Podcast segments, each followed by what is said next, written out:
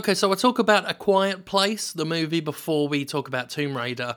Uh, I don't think it's particularly spoilery, but I do go into some a bit of detail about the film. Not a great deal, just I don't know. You never know what's a spoiler these days, so just consider this a warning, I suppose. Anyway, on with the thing.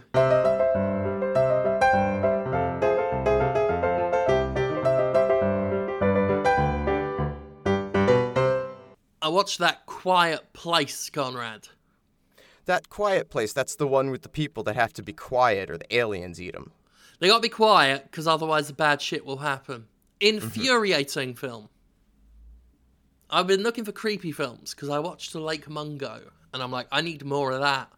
Um, so I asked, I asked Twitter for recommendations. Um, I've gone through a lot of them. Only a few of them have, have been very good. um, they've been all right. They've been all right. Um, Eden Lake was fucking scary. Um, mostly angry, not at the movie, at the situation. Well worth checking out Eden Lake, but you gotta steel your stomach for it. Um, not even because it's particularly grotesque. Uh, it's more thematically upsetting, especially because it's very believable. That's all I'll say about that. A Quiet Place, though, I don't know how they survived. I don't know how they lasted more than three days. They are all universally stupid. It's that like people have to be a bit stupid in horror movies for some of them to work. You know, Sure. we all laugh at that. Why didn't you get out the house? Why are you going on your own out there, etc., etc. Don't go in the basement. Yeah.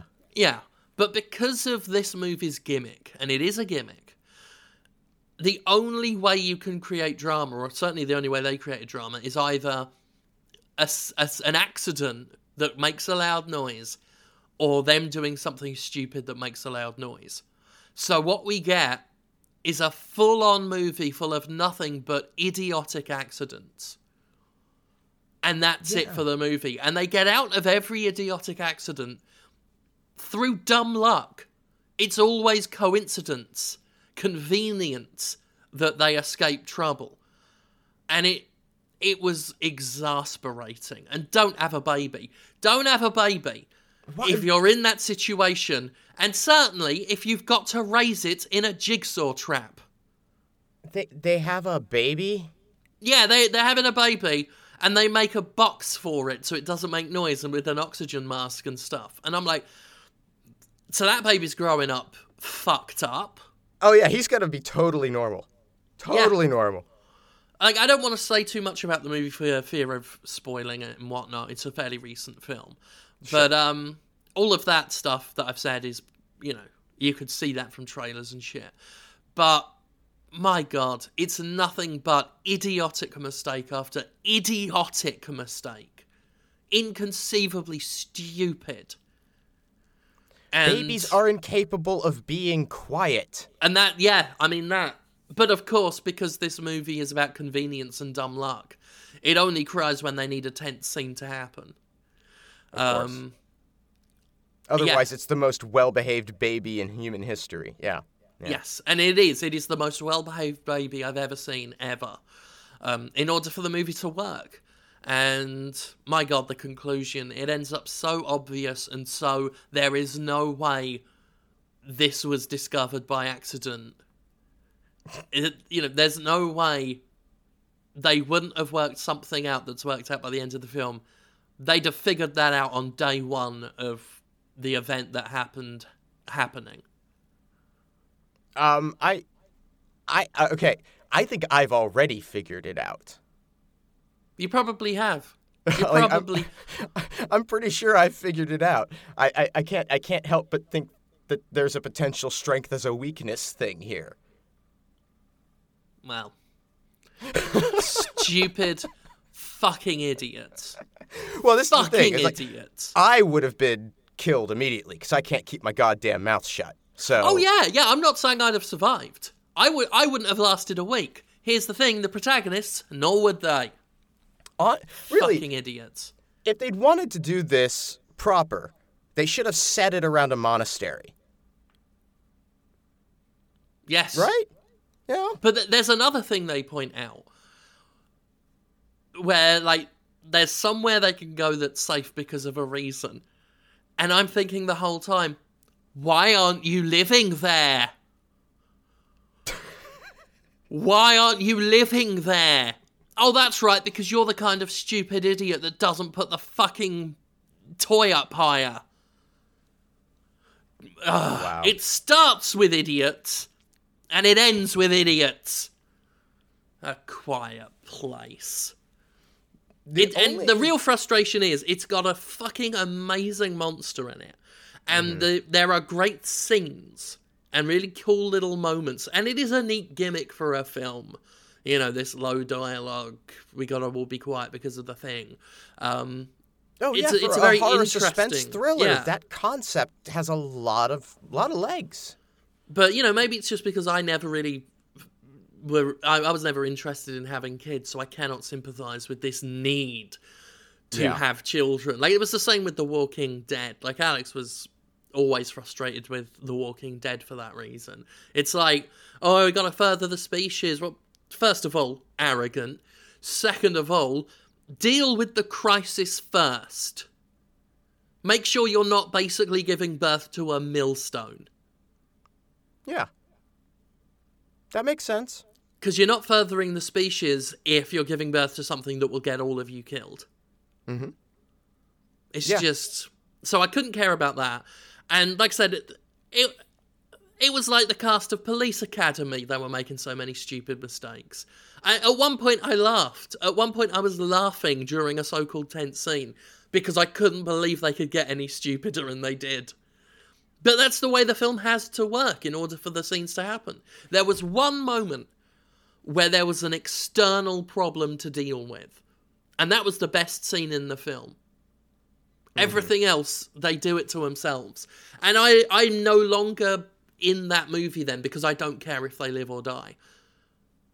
It's better for them to die.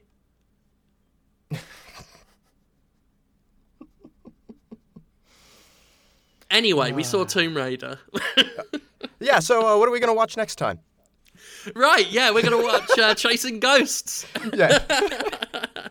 We are going to watch Chasing Ghosts. We normally Yeah. don't say that till the end, but we we, we will do. but now that we've podcast. spent seven minutes talking about another movie, well, I mean, you know, where else do I talk about it?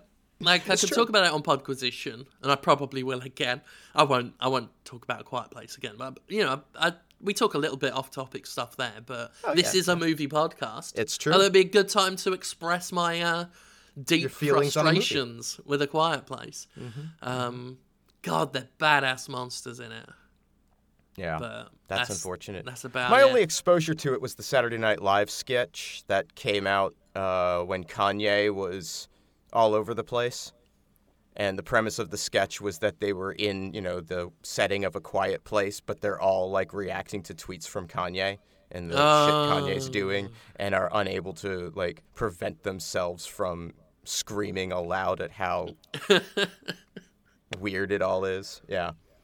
Um, and and I thought, okay, cool, I get it. I don't need to see the movie now. I get it. And, uh, Honestly, yeah. honestly, that's cleverer than what they were doing in A Quiet Place. That's unfortunate. In terms of the characters, yeah. um, although the skit was quite clever as well from the sounds of it. Um, but reacting to Kanye tweets is a lot less stupid than what some of these idiots were doing. These blithering fools. Uh, well, speaking of blithering fools, we watched Tomb Raider. Yes, yes, we're, we're the fucking marks here because we Yeah. I, we sat through Tomb Raider. It's not bad. It's not bad. It's, It's a, not a bad. thoroughly competent movie. That that's exactly the word. I was watching it and I was like, Con- Conrad is going to call this movie competent, and Mm-hmm. it won't be entirely a compliment to the film. No, Um, it- it's not bad. I know I just said that, but I don't know what else to say. but it's also you, know, you have to say it with that hesitation of Yeah, I don't have anything particularly good to say about it either. I mean, I'm always happy to see Walton Goggins get a gig. Walton Goggins. Yeah, he was the villain of this. Oh, He was oh, in oh, Vice the guy Vogel. Okay, yes. Yeah. yes. Um, I only really I'm always know happy him from to see Dominic Principals. Dominic West working. Yeah, yeah. I keep trying to place him from something. I know he was in 300, but I'm sure I've seen him in something else. I can't Well, he remember was in- what it is. He was in The Wire. Did you watch The Wire? No, although I know I've got to see it. Like everyone says, you have to see it. He's fucking amazing in The Wire because like, that's where I know him primarily from. And probably wouldn't, you know, I, I would maybe recognize him in other things once I saw him. But my context for Dominic West is the character of Jimmy McNulty, who is from Baltimore and has a fucking perfect Baltimore accent. Ah, fucking perfect. So to hear him speak in his normal tone and and and form of speech in this film as a British man uh, was uh, surprising. It took me a second. I didn't recognize him immediately as I thought I might have because my context for him was this British voice. And I see the photo, and it wasn't until like the l- midpoint of the film that I realized, oh shit, that's Jimmy McNulty. Um, Yeah. So that that was surprising. Yeah, there, I mean, there's there's good stuff here. The, the, the uh, actress playing Lara. oh um, yeah, It's a good Lara. They don't give her much Lara. to do. She doesn't get a chance to be really all that good. The one thing I kept thinking watching this film was this is based on the rebooted Tomb Raider series. You know, Mm-hmm. we've got a was it Shadow of the Tomb Raider coming out very very soon, uh, like September fourteenth, I believe. So very soon. Um, I was recently replaying Rise of the Tomb Raider. Um, that's an amazing little con- uh, not concept. That's an amazing little product because it's a really good game, really, really good that you cannot remember. It's like it's like the Nosferatu of of like put an obfuscate spell on it because I play it, enjoy it a lot, and I only remember that I liked it. I can't remember the fucking content. And that is the ultimate replay value. Yes, it's it's new every time. Um, but what I found interesting and what I kept thinking about with this film was those reboots primarily happen to not just do another Tomb Raider. You know, the original Tomb Raiders were a very specific thing, and the Tomb Raider reboots are their own distinct specific thing. The movie is based on the reboots, and yet the movie is just another Tomb Raider. They have nods to the reboot. You know, she has the the pick that she uses as a weapon. Yeah, she gets she she gets all her iconic weapons. she gets the bow and arrow at one point. They have one sequence where they do what they do in the reboots, which is basically Lara getting the shit kicked out of her by rocks and water. basically, Yeah. just the environment just deciding to boot Lara's head in. They only really do one thing based off that. The movie quickly turns into we're just going through a tomb. Uh, which is not what the reboots are. The reboots are, you know, basically Woman Rambo. They had a chance to do Lara Rambo as a movie. That I would have watched. But for me, the most interesting aspect of this movie was when she was still in London. The movie was at its best when she was just living her normal life. and living a normal life. She was not, you know, this aristocratic figure in the manor with all of the wealth and trappings and the, you know, the gang of technologically inclined people who monitor and all that shit. It was it was very Yeah. grounded and uh, yeah, I agree. Like that But then was when I, I wanted more of that. Yeah, yeah, like the the people she was hanging out with, um, the stuff, Well, and- like the the bicycle race. It was that was interesting. And it sets it all up to be like important and significant and then is just tossed aside the minute she needs to leave town. Right? You think, oh well, something's gonna come up in the movie to where her skills on this bicycle will, you know, be relevant. It never does. never does. Not merely that, but like they reinforced characters by having them appear multiple times, leading you to think that they have significance, and they do Yeah. not.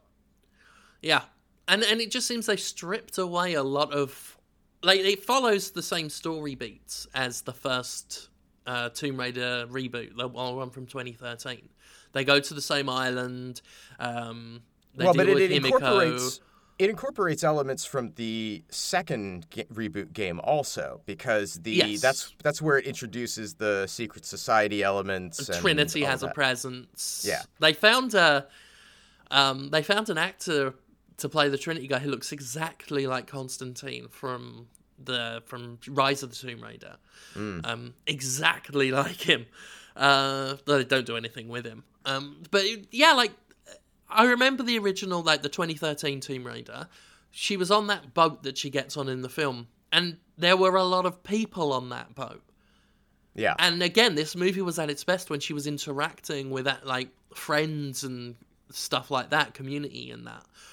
And then they take all that out, and now she's just on a boat with her dude who has one scene where he's got a personality and then doesn't for the rest of the film.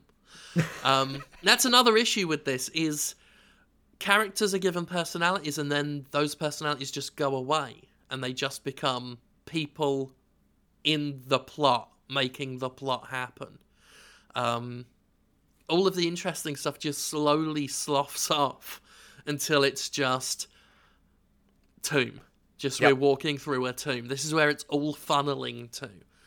Um, is just another Tomb Raider, yeah. which is totally against the spirit of, of what they rebooted it for. They might as well have just brought Angelina Jolie back. I mean, and at the at about the midpoint when we do get that sort of she gets the crap beat out of her thing, which was the whole tone, as I understood it, of the games. And I didn't play a lot of the games. Oh, to the Um, point where you could imagine it was someone's fetish. Yeah, that well, that was what all the coverage at the time seemed to be conveying to me, and uh, and you know, okay, that's a choice that you can make. Fine, whatever. I mean, it Uh, emphasized the whole survivalist Yeah, hanging on by the skin of one's teeth in on an island thing. Yeah, there's there's merit to doing that, and and so I'm not like critical of that aspect of it, but I you know I played like a couple of hours of it, as I tend to do with these more open worldy type experiences. I get two three hours in, I set it down, I go do something else, and I never come back to it. You know, I, I just did this most recently with God of War. Um, I played a few hours, I set it down, I came back like a month and a half later uh, did another two hours, I will probably never play it again now. I just can't commit to them. So a lot of the context for you know comparative is lost. Um, but the sense I got was that the game really wanted this to feel like a struggle that the character was developing through Yeah. this is like a switch. Uh, she has one incident that is a like a moral turning point for the character. Yeah. It's it's there even like even though they had a great basis for a movie. They added the things that would have been great for the movie as nothing more than a gesture. Her Yeah. going through that sequence just felt like they were doing a video game reference when that should have been the point of the movie. Like, no, no, no, this isn't the kind of thing you just do as a nod to the game this would have made a great film regardless of whether it was licensed or not. I mm-hmm. don't know why they didn't go for it outside of creative bankruptcy. They had to have been either lazy or not very good to have just gone with generic action film when they could have had Rambo. Yeah, and it's it's it's really. I realize some people are going to say Rambo is a generic action film. The first one was fucking great. Yeah, no, Ram- Rambo defined generic action films for a generation. Like, that's there's a difference. Yeah. Um, yeah. But you know, that yeah. whole survivalist thing is a movie, and those moments well, sorry, those that one moment was interesting. And Yeah. then it just switched to so generic. Just so like this feels like it could have been made in the nineties. And it felt like they were really going that direction with the way that she- scene is shot and edited, and the music that they chose, the perform. It, it feels like this is supposed to be important, and then it's just not. Just like Yeah. the characters at the beginning of the of the film that you're led to think are of some significance or are going to like become part of her crew at some point, uh, and are forgotten. I mean, I don't know what she'd do with a uh, a short order cook or expediter from a, a restaurant, but Had some interesting dialogue. I'd have taken that. Yeah. I'd have taken that instead of. It's like the movie just gets significantly less bothered as it goes on. It just cares less and less, and I they changed the whole Himiko plot line um, to try and, and and made it Well, generic. yeah. Well, they took the because in the Tomb Raider games there is legit supernatural shit happening. There is some legit supernatural shit, yeah. Yeah. And they had to make it more grounded, I guess. That's why. Fucking why? That doesn't bother me so much. I don't. This I don't movie mind just- that it's grounded. I'm It- okay. It, was just pointless. I wouldn't have if it was grounded in a way that made it interesting. Maybe. I mean, I like I am okay with the idea of having supernatural myths and legends be revealed to have rational explanations. Sure, I, if it's done I'm well. fine with that. Yeah, yeah. This It was the fact that meh. I ask why because what did it gain them creatively? Nothing. uh This movie felt like it exists because a studio decided it had to happen. It feels like an obligation. This. You know, okay, so here's here's what it does. I can I can I can state a case for what this decision does narratively that may be what they were going for. Uh, the fact that Himiko's thing is what it is, um, it brings together the two points of view of Richard and Lara. Richard's being that, you know, this thing exists, I believe this thing exists, and I'm going to find it. And no, there's no way that this thing can exist. You're fucking crazy, Dad. And this is a way to bring together those two perspectives so that no one's wrong. Like both character can, both characters can have been effectively right throughout the entire course of the film, and then it puts the parent and child on equal footing. So it's a pass the torch kind of thing. But it still sucks. yeah, I mean that's the thing. If they'd have, I can rationalize it all day better. long, but it still sucks. Yeah. yeah, if they'd have built that theme better, you know, sure. It just it, the payoff wasn't worth it because Yeah. it sucks. Um, Speaking like I say, this movie was an being worth it. obligation. All right, yes, yes. and talking of obligations, just happening because you know someone decided it had to. right, you want to describe Tomb Raider? Yeah, let's do it. We begin with voiceover from Richard Croft, uh, dated 2009, explaining the legend of Himiko, the first queen of Japan, I guess she, he says. Uh, she's a sorceress who ruled her empire with dark magic, spreading death with the touch of her hand. And eventually, her own generals rose against her and entombed her on a remote island. Richard says he knows where she is and that he has to get there first.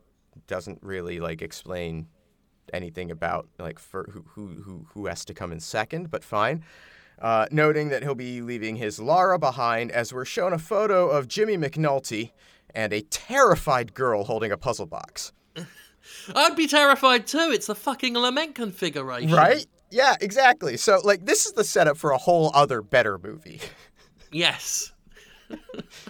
and and you know what? It just occurred to me one one day we could do that Hellraiser, that one Hellraiser that's Oh, centered around the online game. The one that yelled made me yell "Shut the fuck up" movie when we were watching it. That's the one. Cut to a boxing ring where mixed martial arts is happening. Uh, Laura, Lara Croft is doing the MMA, but doesn't do a particularly good job and goes down in a submission hold. She is fighting an actual MMA fighter in this sequence.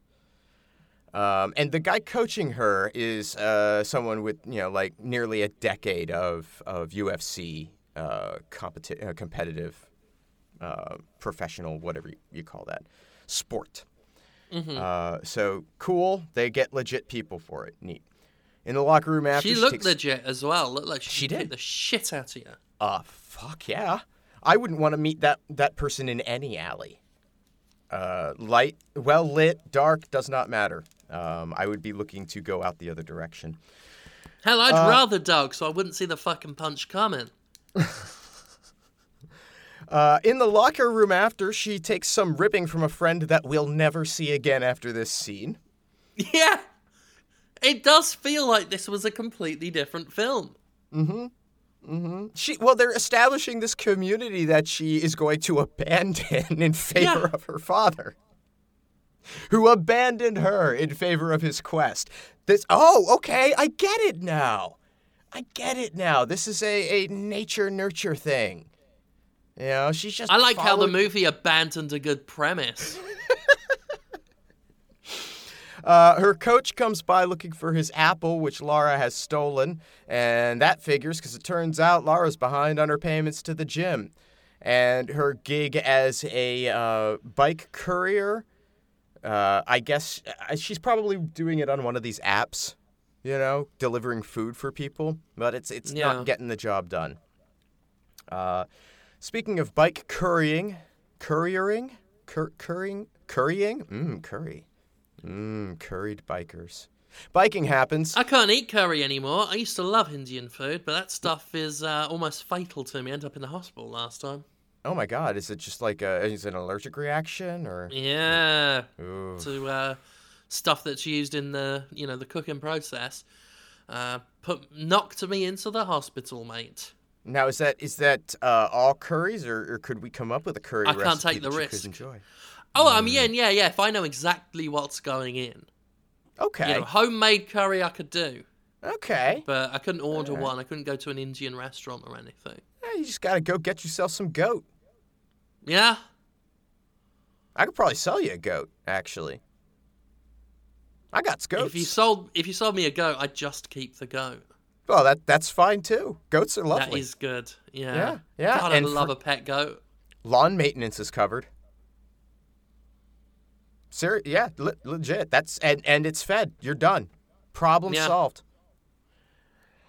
Okay. So anyway, Laura picks up a food order from a family restaurant where a young man is encouraged by his family to ask her out. He does not, and uh, I mean, we are going to see him again for a second. She then arrives at the dispatch for the couriers, where two other bikers uh, are, are plotting a fox hunt, which they explain is a race in which one rider is chased by a bunch of other riders who have to catch the lone rider before a paint can attached to their bike, thereby producing a follow- followable trail, has emptied completely.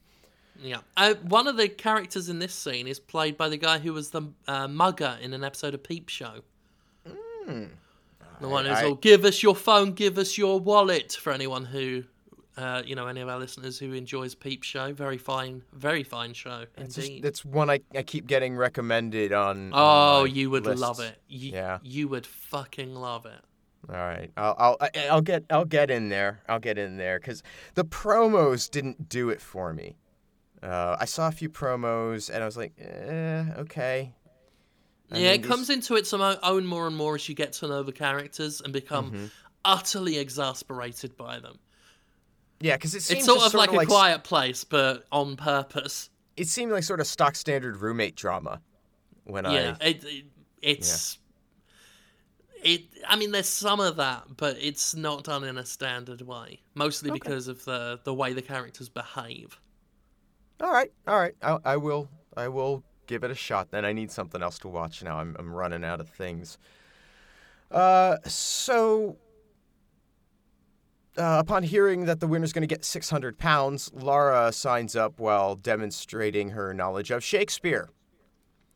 And the dispatcher, Bruce, whom we're never going to see again, has an exchange with her asking why someone who knows Hamlet is a bike courier. They, they are setting him up to be another like possible love interest character to you know or to be the tech guy or you know whatever the, the, the yeah. there's Although no- someone asking why someone who knows about Hamlet is a bike courier clearly doesn't actually live in London. They got that bit wrong because if you live in London and you know anything about the job situation as an adult, you know you could know fucking advanced physics and still end up with a job as a fucking bike courier. That's that was kind of what I thought. Actually, I thought that was a little strange because Hell, I say London pretty much fucking anywhere these days. yeah, yeah. I was I was gonna say like I I'm not above. I- for a while there I was thinking about doing Postmates. Yeah. you know, What I- they I- should have said, although they didn't know this, is why Lara, with all of her money, is taking a job away from someone who might fucking need it. Right? Oh my fucking god!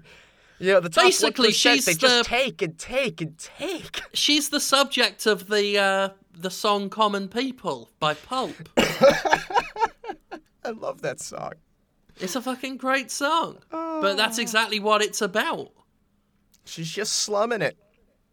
Um, She doesn't respect Jarvis Cocker's rhythmic struggles on behalf of the working class.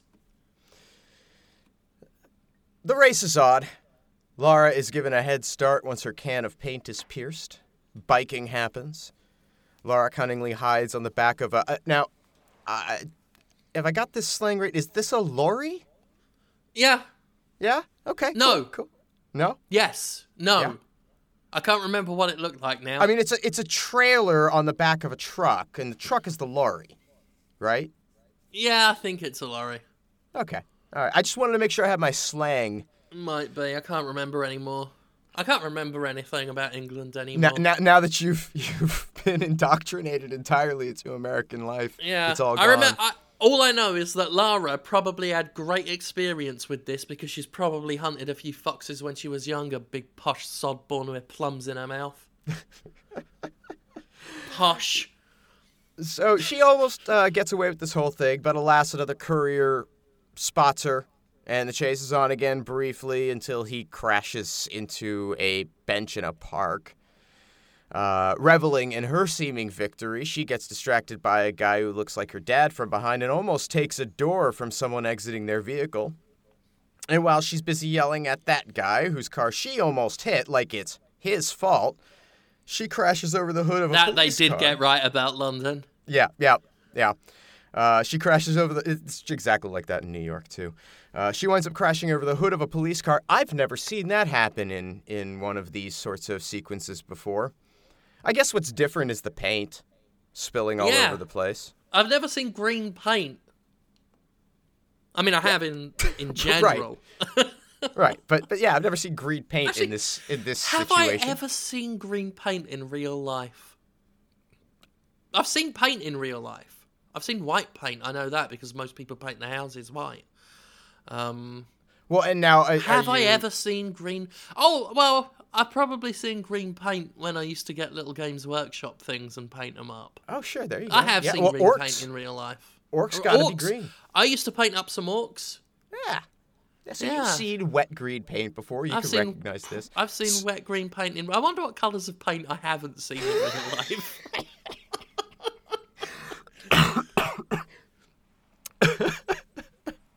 Fanta I black. tell you what, though, watching it dry would have been better than watching this film. Hey-o. Huh? Brought it back around. Hey, Yeah, hey, that- how's that, that for is a how joke you build in your to podcast? a punchline, sir. That's right. You set them Fucking up with the paint, you work towards it, you build on it, you get that foundation, you lead them to forget that you're talking about a movie that, bam, oh yeah. Oh. right. So anyway, Lara's Yeah, so she, she crashes on this uh, this cop car, uh, spilling paint all over to the horror of the bike couriers who, I guess, caught up with her despite us frequently being showed her rear and none of them anywhere in sight mere seconds earlier. Like they all get to watch her crash over this, but none of them were there. Maybe they they were too lazy to like write these characters out. Well, they- but knew we'd never see them again. So like, or they cheesed it the moment they saw cops and then just hid for the rest of their lives as fugitives, paint fugitives. There are a few of these instances in in the movie where there's just an incongruity Like a, a continuity incongruity that just doesn't work in the context of the film, but is there because the shot is more interesting with it present. That's uh, it comes up a few times, and it's not enough that uh, if you're not a dick like me who is dedicating hours of his life to specifically nitpicking this kind of shit, you'd probably not notice it. But that's why I'm here to provide that service. Um, at the police station, a woman Lara describes as Anna and her former guardian uh, arrives, and they have an awkward chat about how Laura doesn't have to live like this because she has a massive inheritance that she needs only sign paperwork declaring her father deceased to obtain. He's been gone for seven years, nobody's looking anymore, but Laura refuses to sign, even after being told that all of his assets will be sold off, including Croft Manor. I do like this Would that we all dialogue- could make that choice, privileged posh sod.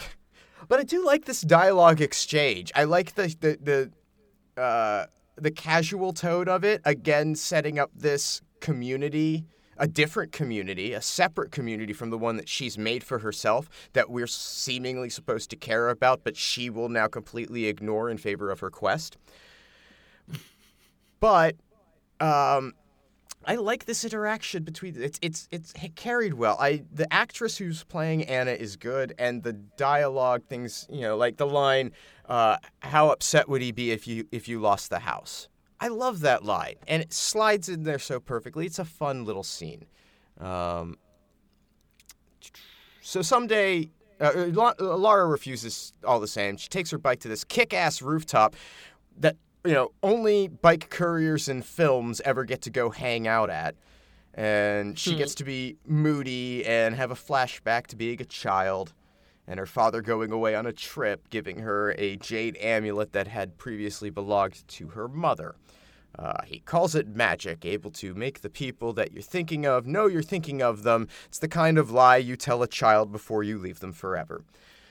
Uh, and then she's gone, and she's sad.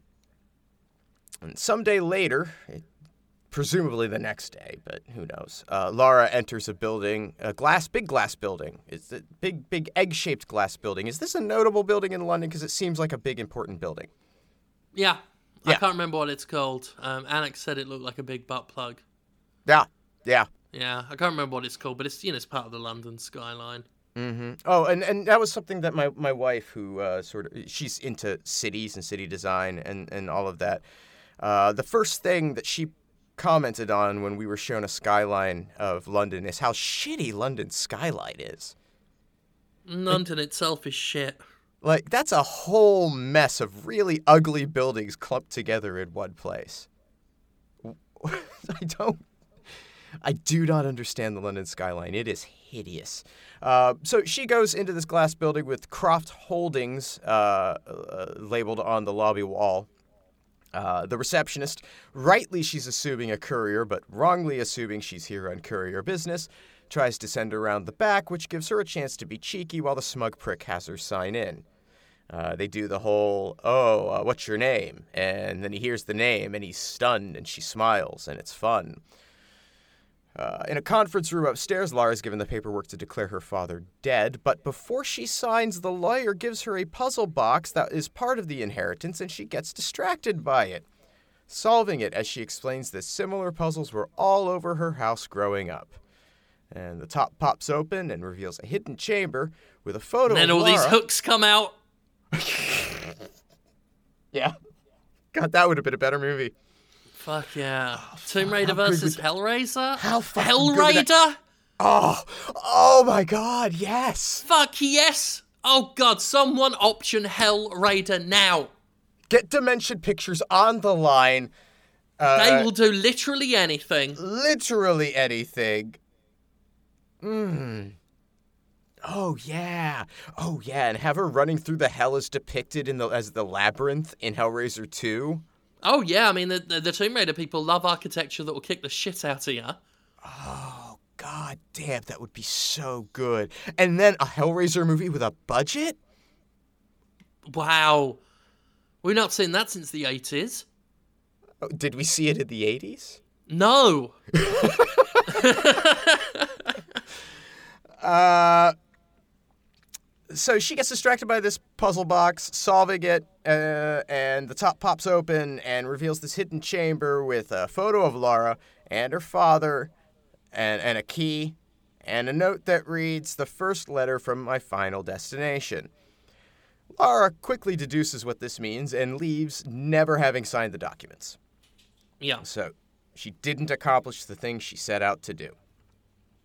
Arriving at Croft Manor, she heads directly for the family crypt, finding the place where her father is supposed to eventually be interred, and presses on the first letter of his name to find that there's a cover concealing a keyhole.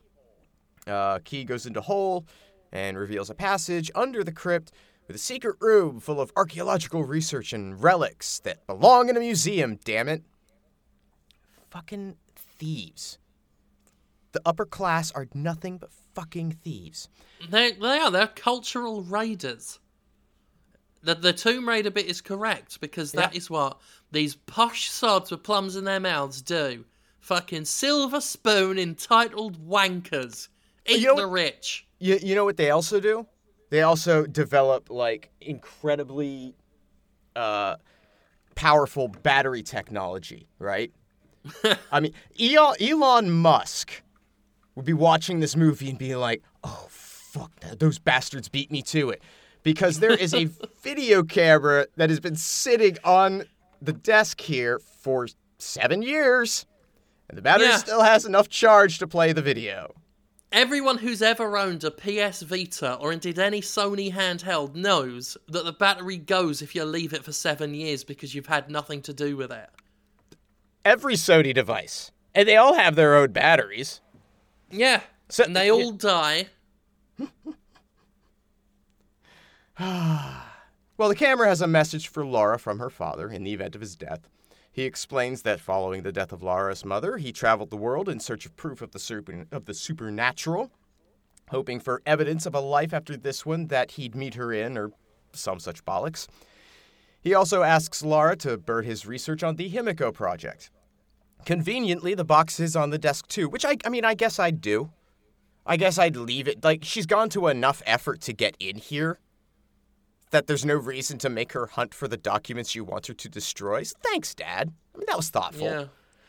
Uh, she opens it, begins poking around in his notes, listening to his recordings, basically defying the dying wish of her father. She hears him talk about the lost island of Yamatai, hiring a captain Like named... she would have. Of course. Like she w- she w- she wouldn't have burned her dad's only shit that she Yeah. had. yeah, I mean, who Like the fuck does this guy's an idiot. is? He should be in a quiet place. Uh, he'd hired a captain to take him to this island, and and he, and he has to get there before Himiko's powers, whatever that means, falls into the wrong hands.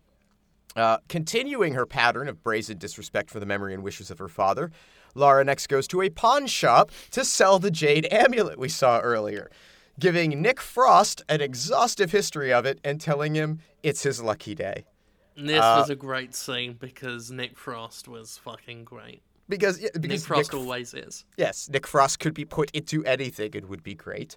Uh, it, it's his his flirting interaction, his uh, playing off the flirting with the other woman he operates the shop with. Um, that love it. It- It's delightful. Uh, there's some fierce negotiating that sees the price go from ten thousand to eight thousand pounds as she tries to convince him to give her more, and he takes more away. Always a fun gag. And then she spills. See now, how does it feel, Lara? That's what the upper class do all the time. That's right. Just take and take. And so she heads for Hong Kong. Uh, at a port, she goes in search of the boat her father commissioned, asking around until a group of young men offer to give direction. But it's a ruse aimed at distracting her so that they may steal her backpack. Chasing happens. Uh, eventually, after running across and through several boats, Lara Cat tackles the kid with her bag and forces him to return it before releasing him to his friends. But they're not going to take this lying down, and that guy pulls a knife, and reverse Yeah, chasing happens. Apparently, these random robbers think that one Mark's bag is worth a stabbing in broad daylight. That didn't make much sense to me. Like she's proven herself more than capable, and also it's broad daylight. Write the bag off. Apparently, it's very easy for you to steal them. Get another. Right? There's always going to be another bag that Yeah. you could just grab.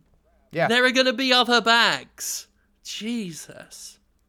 Unreal. But anyway, so they they chase her back. Uh, eventually, Laura winds up on the boat that she was trying to get to in the first place. How convenient. And its drunk captain appears to scare off the street toughs with a rifle. But he's not done uh, and insists that Laura leave also. Uh, he speaks great English, so that's cool. Uh, and fortunately for Laura, he passes out and falls uh, onto the lower deck of his ship uh, into a pile of garbage. Laura takes the captain to a shower and sprays him with water to rouse him, showing him the email exchange with her father. He confirms that he is Lu Ren, but then so was his dad, who has also been missing for the last seven years. Again, what an amazing coincidence. Yeah, Uh, yeah. Laura, Incidentally, the character stops having any personality now. right about now. Yeah. Like they, they set him up to be a funny, drunk, belligerent character. Well, but then and, that goes. and he He has sobers the- up and he's he does the hang hungover, disinterested thing for a bit in this scene, and that would have fit. But then that, that just sort of starts to smooth all the edges off, and and then he's yes a standard, not even a love interest, which I guess I appreciate. It's almost seemed like He- they were well, starting to he's- to push it in that direction, but the word interest doesn't belong there. right, because yes, He's just a guy. He's just bloke. That's all he is now. He is just a bloke. Yeah, yeah. He is. Uh, he is Liu Kang in Mortal Kombat. Just not interesting. Oh God, I just sorry. I, uh, Facebook, you know, I'll update. and I've just got it on the screen while we talk. I wasn't particularly looking at stuff. Um, I was just trying to get a video linked, and then I just saw a, a foot footage of Theresa May dancing, and that's just made me feel upset. Sorry, carry on. Ugh. She dances. Uh, no, Oh, okay. I saw her dancing, but she doesn't dance. She was doing some half-hearted, patronizing thing with some kids on Oh. some fucking diplomatic trip or something. Of course. just oh god, it was just so cringeworthy. well, Fucking three steps away from Lara, that one. Posh sod, taking jobs from the poor. Laura tries to convince the reluctant Lu Ren to follow in their father's footsteps, suggesting that she has coordinates if she could figure out how to decode them from the symbols in her father's journal, which Lu Ren does immediately by observing that they're clock hands, because he sees them and he sees the clock in his same view. Simple enough. Observing the aftermath of a poker game, Lara then tries to ply him with money that she has from selling the amulet, and that manages to convince him. Uh, say, and he says that she'll need an experienced captain to to get her there safely. So as they travel, we get more of Richard Croft's recordings, which reveal there's some sort of big door to get through on the island and a set of ordeals uh, referred to as the Chasm of Souls, the Faces of Himiko, and something to do with hundreds of handmaidens before you can actually get to the tomb proper. Uh, Richard also ex- reveals the existence of a secret organization called Trinity that seeks to control the supernatural and rule the world. He sus- uh, uh, and, and they and he thinks they want to use this Himiko as a weapon of some kind. So cool, more exposition. Uh, that night, a restless Lara goes above deck to watch the sunset, not realizing that this would indicate that they are traveling west and not northeast, as one would if one were traveling by boat from Hong Kong to an island off the coast of Japan. Mm hmm Just, you know. This boat She is so Lu- shit as well. Yeah, yeah, but they It doesn't look like it should float. they did it for the shot. They did it so because it was more Yeah. dramatic to have them sailing into the uh, you know the sunset. But they they wouldn't be. You want things that'll look good in a trailer. Yeah, yeah. I also uh, uh, I I question, I question Lu Ren's competency as an experienced captain. But we'll get back to that. Cut to flashback where teenage Lara is practicing archery, repeatedly missing an apple on a stump. Once again, Richard is leaving on a trip, and Anna is going to take care of her in his absence, something that Lara resists, saying she can take care of herself by this point. It's a dream, and Lara is awakened to the ship being rocked by violent waters. She joins Lu Ren on the bridge, and he's pretty not chill about the whole situation. Uh, the ship hits some rocks surrounding the island, and Lu Ren declares that they must abandon the ship. Uh, Lara runs back for her father's notes, and then the pair attempt to reach the lifeboat while the ship bounces like a pinball between rocks. Uh, shipwrecking happens. Uh, Lu Ren is tossed from the ship by a massive wave, and Lara leaps off as it breaks apart on a huge rock shortly thereafter. She swims to shore and, crawling on the beach, sees the shapes of people before she's knocked out with a rifle butt. Lara wakes in a tent with a dude opening a can of peaches. And dude tells her that she hit her head on a reef and that he saved her from drowning, which is totally not what happened. He also has her backpack. Oh, and he knows her name. And he introduces himself as Matthias Vogel and offers Yep. her food. This is Walton Goggins. Walton Goggins. Wh- what else was Walton Goggins in? Uh, I only know him from Vice Principals. Okay. Okay. A very, a very funny, very dark show. yeah. About. Uh, Danny McBride. Um, Danny McBride and uh, Walton Goggins are two vice principals that uh, want the principal job uh, after the old principal leaves and uh, conspire to ruin the life of the new principal. And it's it's very funny, and the characters are just so. It's a Danny McBride vehicle, so the characters are irredeemable, um, and it just gets fascinating. It's fucking funny, but it's also just oh my god, these characters are really horrible. Uh, and then that becomes the sort of the conflict of it is you don't want to root for them at all, but you are fascinated as to how far they'll go. And in That's it. between is you know plenty of Danny McBride awkward humor. Yeah, yeah. Well, uh, Laura is. Uh, oh, as as uh, he offers her the peaches, and as she's eating them, Vogel really puts the crazy shine on, uh, saying he's been here for years, and the only person to talk to is on a sat phone, and that person says he can't leave until he's done what he's here to do, and he does all sorts of odd jobs, and he just seems like a bad guy, just like a good guy. And Laura retrieves her backpack, looks for her father's journal, but can't find it because Vogel's holding it. He's pretty amused because, oh, he's the bad guy looking for the entrance to the tube. Okay, that, that solves it. Uh, and he knew that Richard knew it, and, and, and, and here it is, Richard's research dropped in his lap. So that's like super convenient for him. He's in a, he's in a good mood about all this. Uh, oh, and he tells Laura he killed her father. So that's some bummer news for her. Kind of stunned, she stumbles out of the tent to find demolition charges being exploded. This is a, like a weird, rough transition. Like she comes out the tent flap, and it cuts to a shot of a rock wall being exploded with explosion. You know, with They with did set it up charges. nicely though, because you hear the booms throughout the conversation in the tent, Yeah, so you know something's coming. I thought that was actually a well, well pl- uh, paced little scene with the booming, and then she walks out and boom, That's- crack a boom. it's fine. But what they do is it, they do this close zoom. That in, Oh that no, almo- it's it's not filmed great when it happens. like it, it seems to suggest that it's a lot closer to her position than it is at first glance because it cuts directly from her looking out to this very close up zoomed shot of an explosion in a rock face and then you come to find oh no it's like a football field away she's there's all these people uh, all these uh, uh, people moving around supplies and shit in ragged clothing and, and dudes with guns between her and that. Um, uh, yeah, and, and oh, and hey, there's Lu Ren. How convenient. There's a whole operation going on here. And Vogel soon comes out of the tent to tell people that, hey, this operation's packing up and, and moving out. And uh, Laura is has her hands bound and she's in, you know, prisoner status. So as this entire camp then moves in a line through a forest on this island, Lara and Lu Ren get to do a little catching up. He explains that the people here are mostly shipwrecked sailors and human trafficking victims.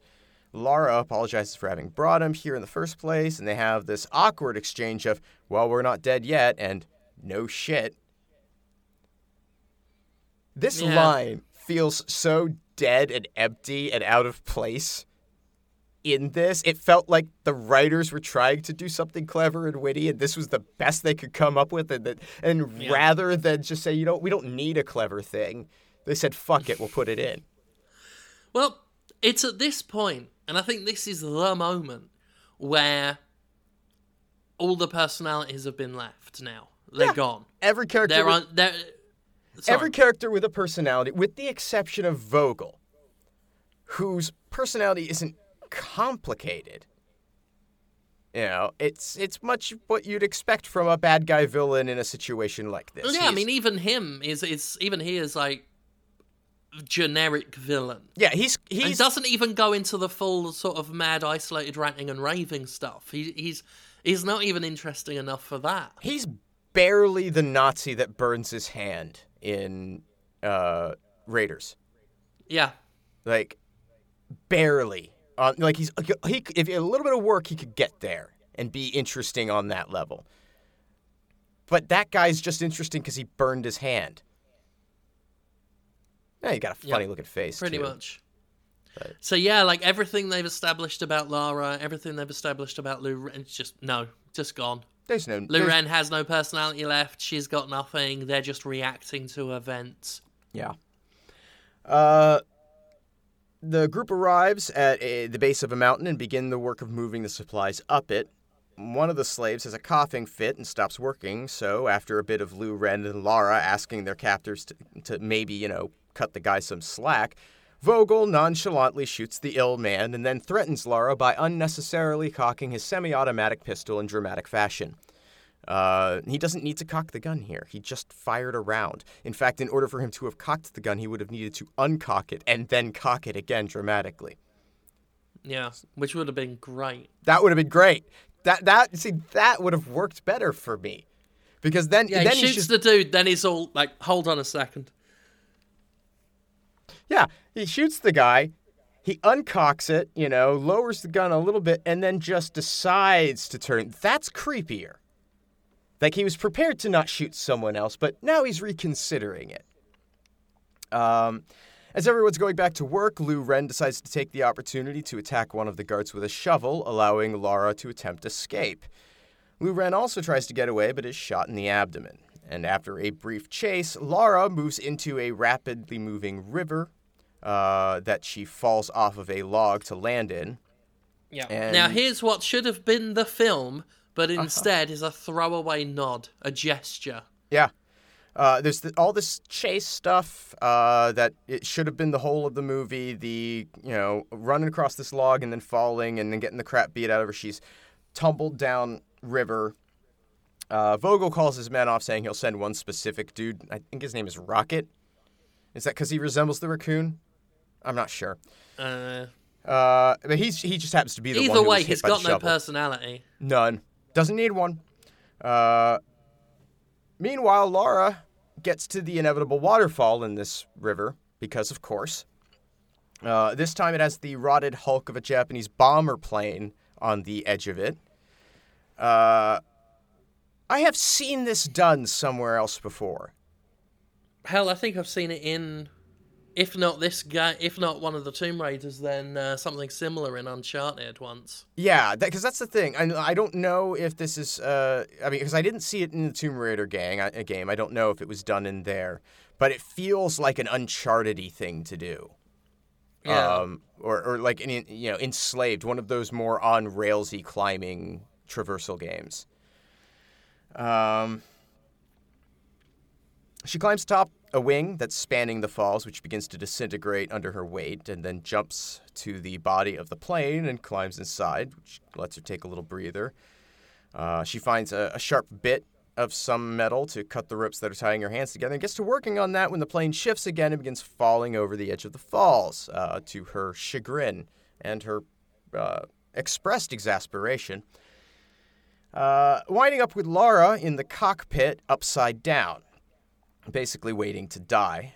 but she spies a parachute just barely in reach and grabs it as the plane finally careens down the cliff, opening the rotted chute to give her just a little bit of glide uh, and, and prevent her from going squish. And she winds up back into the forest. On the ground, Laura has a chunk of metal in her tummy that she's got to pull out before wandering to the beach and realizing that, oh yeah, I've got no fucking way off this island. And that night, as she's trying to get some sleep, she's awakened by rustling leaves and snapping twigs indicating a predator is coming in her direction. And this would have been a great idea, a great opportunity for like an animal rather than Yeah. just having him show up. Animals are in the game. They're not in this film. They are not. Uh, Do we instead- even see any wildlife in this film? No, none. It's Um, just struck me that I think we only ever see trees.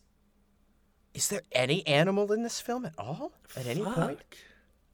Just the fox's tail on the back of a bicycle at the beginning. Wow.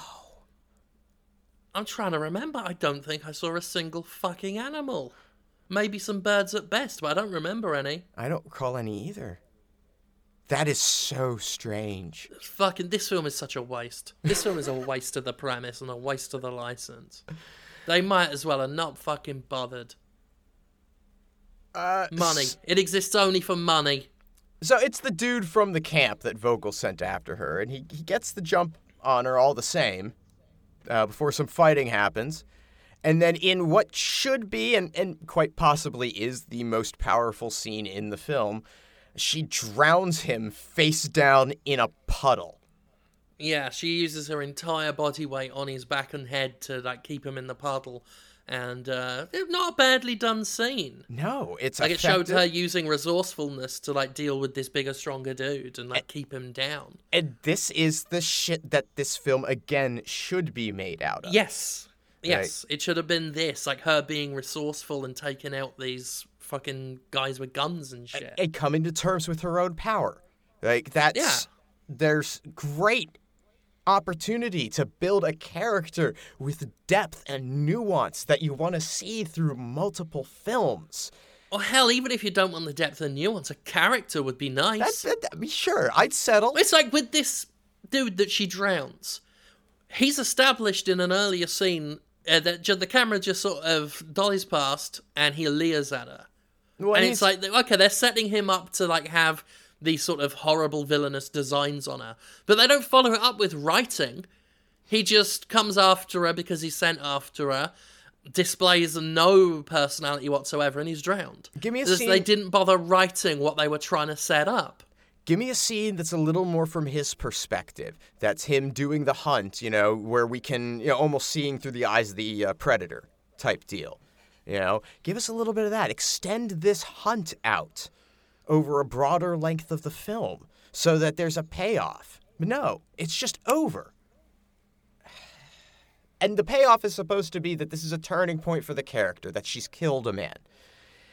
And it is, I guess. But mm, like everything else in this, the power of that is just gone because it's deflated and ignored. And Yeah. now she's just a badass. One thing, well, they did get that right from the game.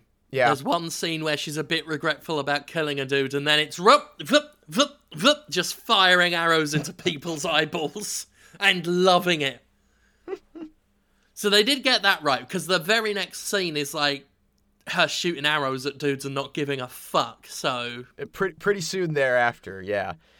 Oh yeah, not the next scene, but but very soon after. Uh, Yeah, it's it's pre- it's it's gonna not gonna take long. Uh, after having after grappling with having killed a man, she spots someone ob- observing her, and presumably wanting there to be no witnesses, follows them to the beach where they climb a rope up a sheer rock face, uh, raising it after them. Undeterred, Lara Croft climbs the cliffs of insanity to discover her bearded father in a cave.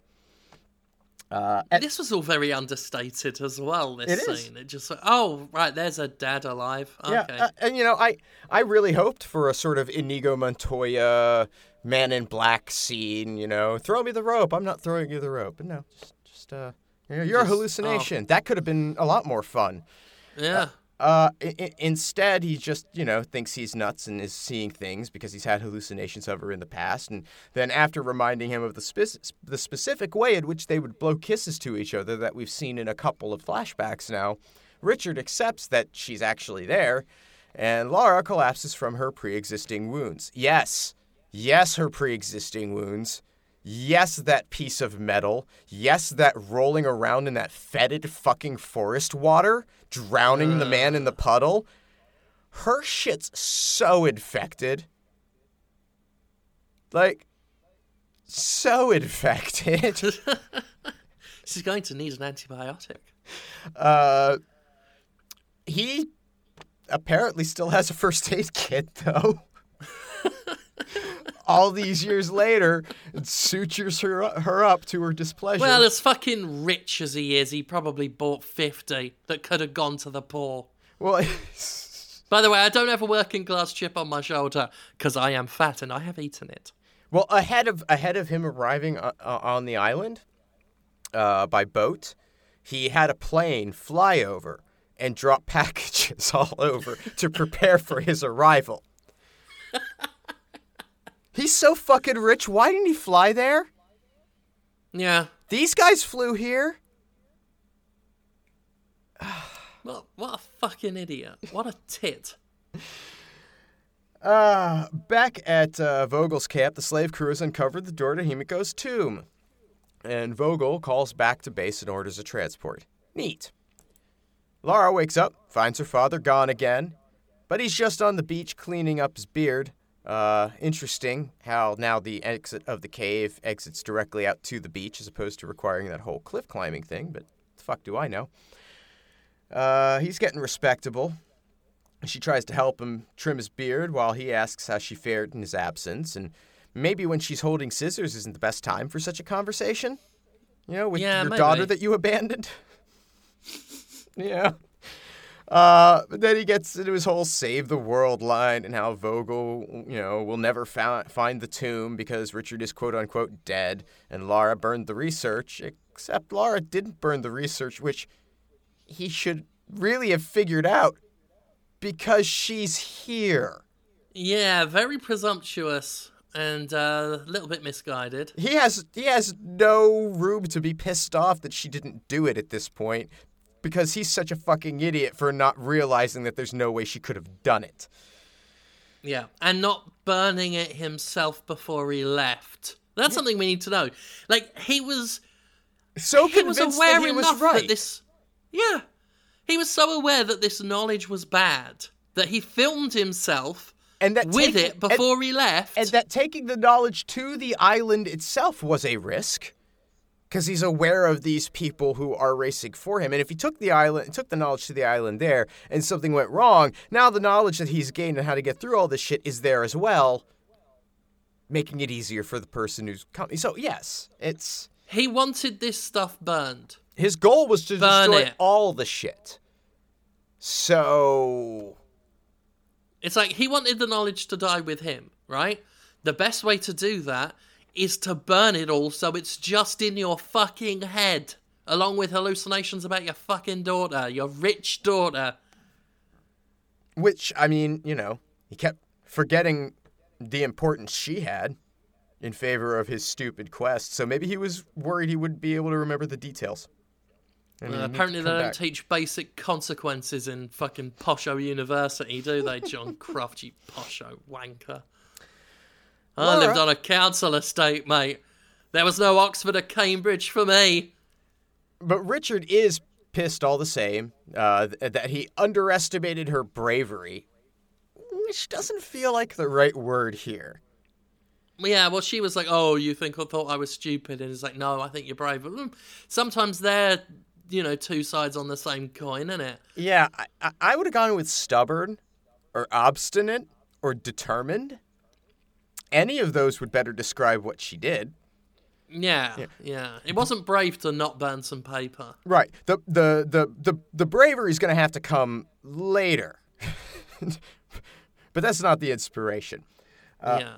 Laura attempts to persuade him to strike back at Vogel, and when he resists, she takes his bow and arrow and goes to do it hims- herself. Uh, Running back to to the camp, she first does some stealthy infiltration around Vogel's tent because uh, I guess it was in the game, right? A little bit of stealth. Uh, yeah, yeah, yeah. That was sneaking about. Yeah.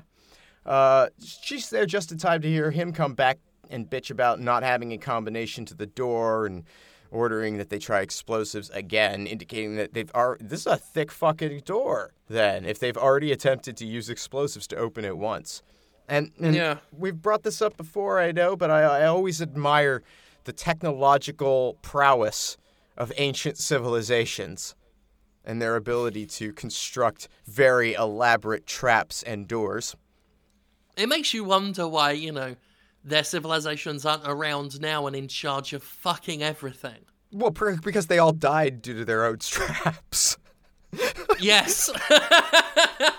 they built. They built. Someone gets traps. locked in the house and they can't get out. Like, I can't find my keys. I'm going to starve to death in my impenetrable tank house.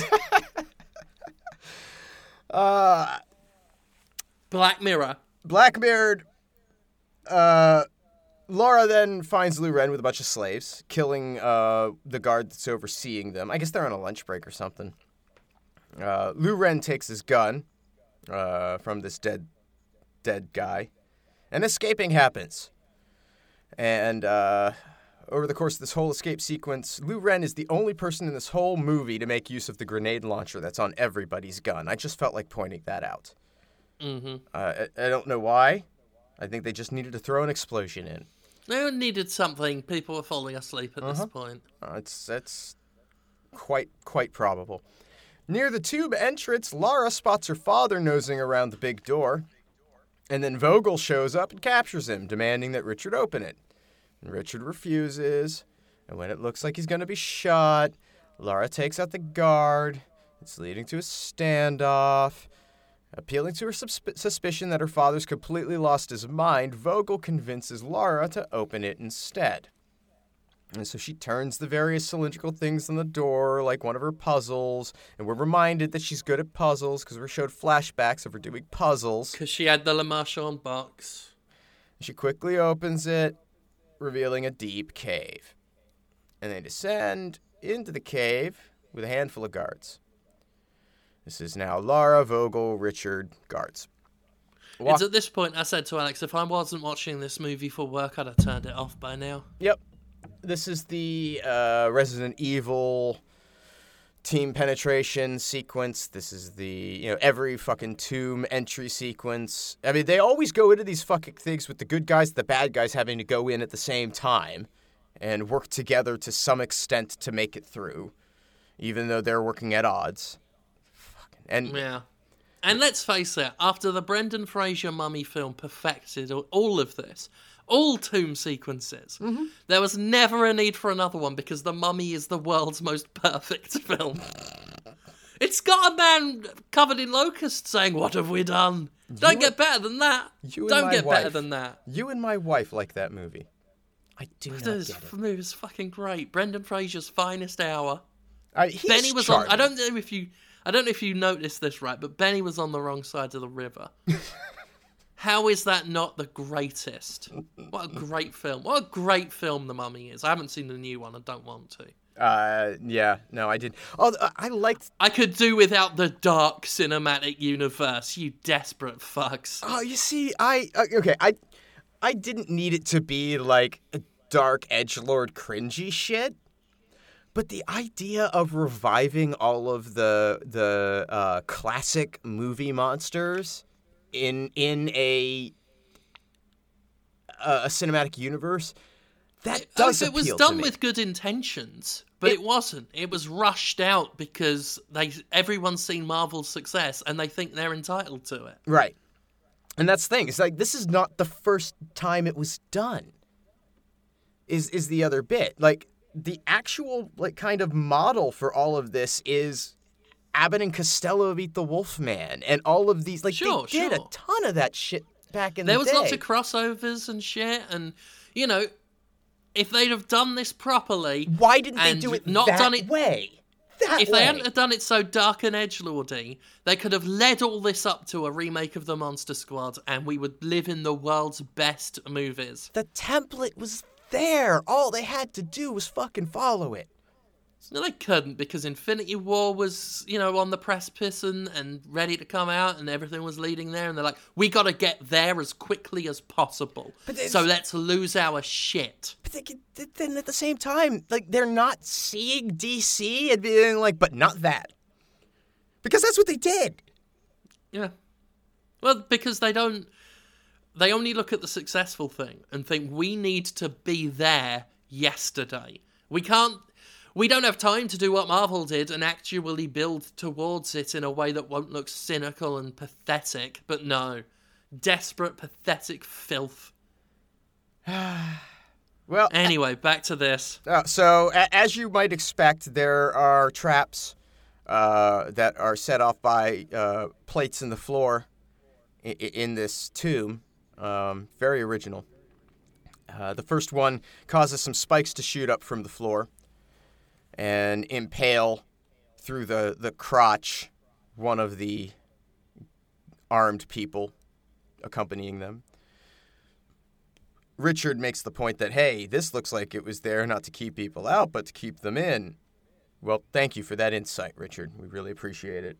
Um, they find the Chasm of Souls, which is a wide pit filled with a massive pile of bones, and a ladder is used as a bridge. Uh, is made to cross first, followed by the rest of the gang. Then they arrive in a chamber that has walls lined with prayer wheels and become trapped when the doors on either side close and the floor begins dropping out from underneath them.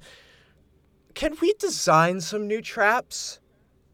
I feel like everything I'm seeing, I've seen a thousand times in other, you know, descend into the tomb sequences. Could these ancient civilizations have just been maybe a little more original? Were they all operating off of blueprints that they shared? Yeah. I don't. Some some it. original traps would have been nice, but we don't get that. No, we don't. What we do get instead is, uh, well, okay. Now, in fairness, it wouldn't be Tomb Raider without a light puzzle. Yeah. So here it is. It's I hate light puzzles. I hate them. They're so tired and they're so done. Mm-hmm. Uh, she sees a shaft of light coming through the far door, and they locate colored bits of glass and the prayer wheels lining the walls of the room. And Lara figures out that it's a color puzzle. And after working about on the clues from Richard's research, does a yellow and blue makes green thing, which is the first thing you try anytime. Like, always. Green means go. Fucking video games. Uh, the group then proceeds to find the tomb itself. Uh, meanwhile, Lu Ren goes looking for Lara and has the support of this entire band of former slaves somehow, because his dad had also died there previously and they liked him.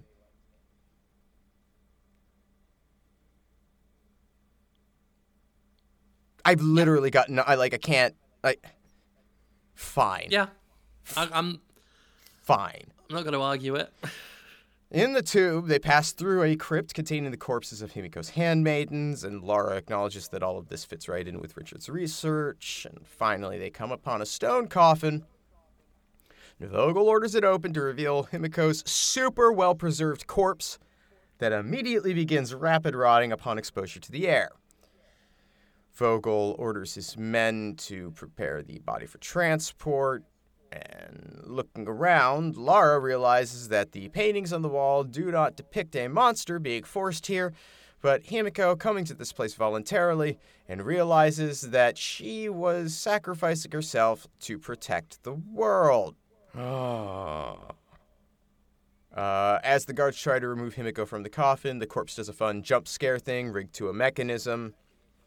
Um, and Vogel it was so. s- They go through all of these death traps, and the last thing they've got is basically what you see in a ghost train at the fair. Yep. Yep, pretty much. Uh, I'm sure that she appreciated that in death. Right, what you're going to do is you're going to rig me up to a fucking ghost train thing to make my, my corpse pop out. Like, try and add a scream. And maybe those weird whistles that you get in the ghost train. Woo! that's what I want. They didn't get that bit in, unfortunately. I'd well- have loved that. that you know they I I suspect that the the handmaidens um or, or, or the all the dead skeletons that are all over this fucking place. I suspect that most of them were people who died trying to uh, carve holes in the sides of the mountain that would produce the specific wailing noises, and they just couldn't get it done. You know, Yeah. Uh, it, it's Man, they should have put a werewolf head, like, mask on her skull as well. That would really spook them. Have a couple Draculas hanging around. But then shit goes bad. One of the guards starts developing a really bad rash, and Lara realizes that Himiko was the carrier of some kind of disease transmitted by touch. And the infected guard loses his shit and becomes aggressive, so Vogel shoots him. Now, here's the thing about this whole like that that whole carnival fair pop-up thing that should make this more horrifying, but they couldn't do. I, I, I would not be surprised if this was put into the script at some point and then pulled out. But that fucking rotted, desiccated, powdery corpse, if this is transmitted by touch, meaning that there's something on the surface of her skin that is transmitting this viral agent, if her skin turns to dust and then she suddenly sits up and displaces all of this skin dust into the air, I was just thinking that. It's catapulting the disease at you. Right. So, in fairness to the people designing the tube, pretty good idea. Yeah. As for the writers, fuck you. Mm. Uh, the affected guard gets shot. Vogel, realizing that there's an easier way to deal with all of this than carrying the body back, opts to prune a finger from Himiko and tucks it into a plastic baggie. While he's doing this, Lara spots a pickaxe, uh, a very iconic looking pickaxe, and Yep. it it surprises one of the two remaining guards with it. Laura's forced to flee the chamber, chased by the guy she stabbed, while Richard and Vogel have each other pinned down in the tomb uh, with guns. Eventually, the other guard that was in the room, who was also lifting the corpse, he appears all death zombied out and attacks Richard, wounding him, while Vogel makes his escape. Laura then climbs across the corpse of the handmaidens, hiding from the guy chasing her, but gets found and then chased through another trapped corridor with some spinning cylinders of spikes that eventually take out the guard. I don't know why this side chamber even exists, uh, because it clearly wasn't on the path they walked down before. Uh, Laura returns to the chamber with the coffin, where Richard reveals that he's been infected. And after a heart wrenching farewell, Richard sends her to deal with Vogel while he destroys the, the tube with the rest of Himiko's corpse in it by uh, using left behind explosives. Uh, Lara then catches up with Vogel at the Chasm of Souls while he's walking across the ladder, and she jumps ahead of him and confronts him.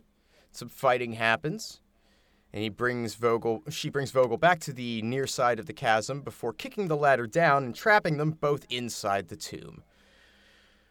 More fighting happens as Vogel attempts to kill Laura with her own iconic weapon. Uh, before this can happen, however, Richard detonates the, explos- the explosives in the tomb, distracting Vogel long enough for Laura to get the upper hand, and shoved the desiccated finger of Himiko into Vogel's mouth.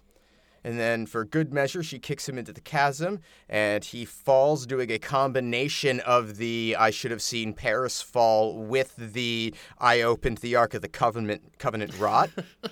Yep. And, Two for one. yeah. And uh, with the tube collapsing around her, Lara manages to barely leap across the chasm using the pickaxe to climb up from the ledge.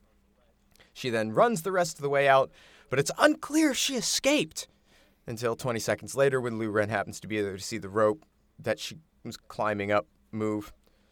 And reunited. I'm so worried. I'm I- so worried so she concerned. wouldn't have gotten out. Yep.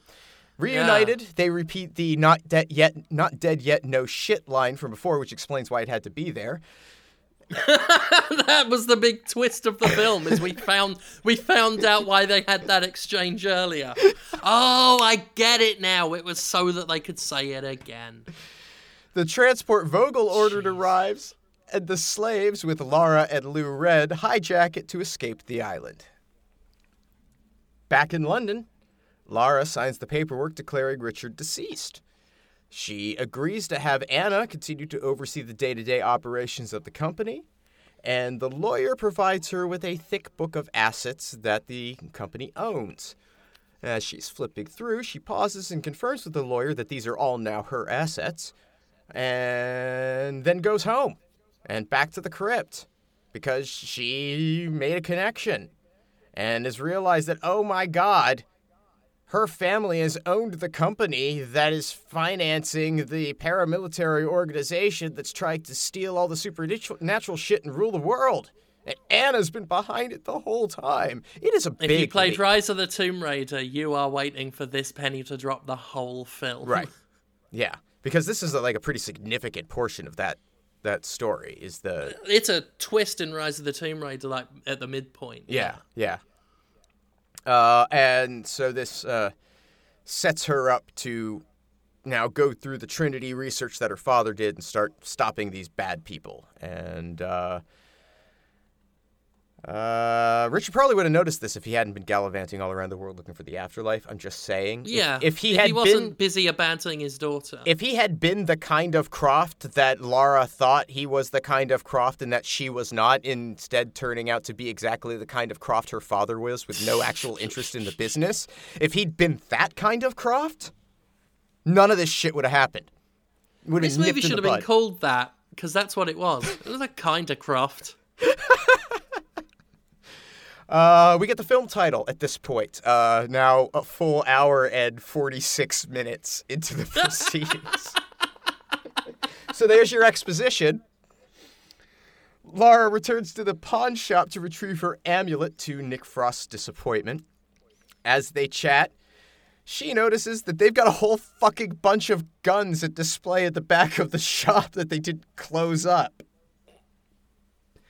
Wow. It's just out there looking really cool for us to see. and for for an American audience, they might they might not realize what a big fucking deal that is. Yeah.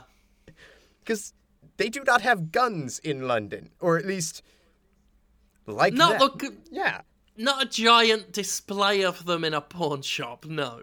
I mean that's they. Maybe things have changed since I lived there. I mean, I I'm sure that if you wanted to find a gun in London, there are avenues through which you could find guns. My next door neighbour had an entire armed response unit turn up once because they heard he had a gun in the house. A gun. It was fucking freaky seeing that many cops with guns out there. You never see that in England. Yeah. Uh, that's just it. You know, it's, a, it's as um, as Americans, we'd see all these guns. I think and just be like, oh, okay, it's a pawn shop. Sure, they're full of guns. There's always What, guns what are they going to have? Not guns. Uh, so Laura picks out a couple of H and K's to finish her costume. Because you're like, oh, she's going to get the two guns. Oh, Ah, the two you guns. got the two guns. yeah. Ah, Oh, fuck. I'll take two. Is the uh, Because of the two, because the game. are the two. Oh, you're the two. Because- Yeah. Because she's the wrong Lara Croft, because that's not what she fucking has in the reboots. no, they literally brought her all the way back around to original Lara Croft. Because they might as well have just carried on from the Angelina Jolie ones, because that's all they wanted to do. That's clearly all they wanted to do. Also, given that where the title comes up in this, I like to think that everything we saw was an introduction, and the real whole movie was just her in that pawn shop getting the guns. Credits roll, end of movie. And I That- loved it if that's all this film was. That that actually well, but that makes sense. That's this is the film about how she became the Tomb Raider by buying Yeah. those two guns in that pawn shop. How she became the Tomb Raider from the old games.